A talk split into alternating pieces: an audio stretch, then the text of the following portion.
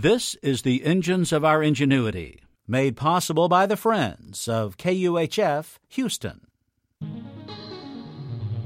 Today we see purple. The University of Houston presents this series about the machines that make our civilization run and the people whose ingenuity created them.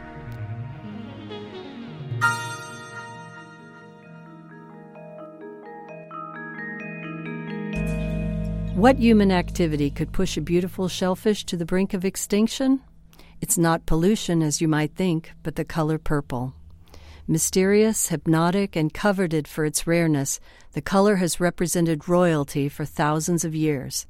The ancients obtained a photoreactive dye for cloth from sea snail excretions, which changed color from yellow to purple when exposed to sunlight and air.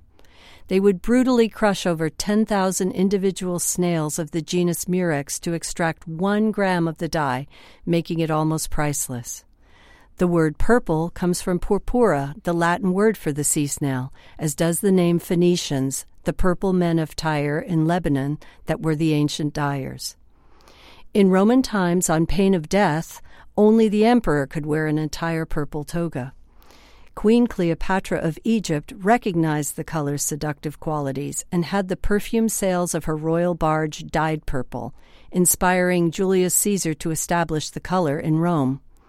After 1450 AD, Tyrian purple went into precipitous decline from the over-harvesting and collapse of the Murex species. Mountains of crushed mollusk shells have been discovered by archaeologists near modern Tyre. Throughout the ensuing centuries, dyers' guilds in Europe used natural plant and insect dye stuffs for red and blue cloth, but true purple disappeared. Red became the color of distinction, as in the robes of the Catholic cardinals. But in 1856, William Perkin, a gifted young chemist in England, made a chance discovery from a lab process using coal tar. Instead of throwing away the blackened substance that remained, he was curious and distilled it.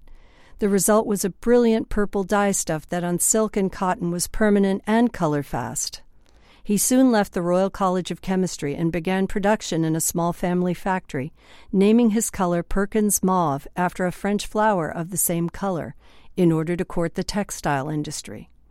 Within 3 years, a European fashion frenzy for purple erupted. Even Queen Victoria ordered an all-mauve dress for a royal celebration. Suddenly, English, German, and French chemists competed to see how many coal tar dyes they could rapidly discover, grounding the field of chemical engineering for textiles and pharmaceuticals.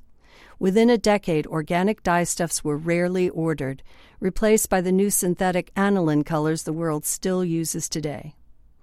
Though the Mediterranean mollusks were driven towards extinction, the ancient Aztecs sustainably milked their sea snails, returning them to the waters, so a natural purple dye still exists today in Mexico.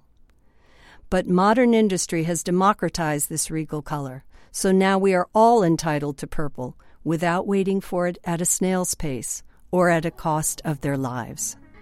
I'm Celeste Williams at the University of Houston, where we're interested in the way inventive minds work.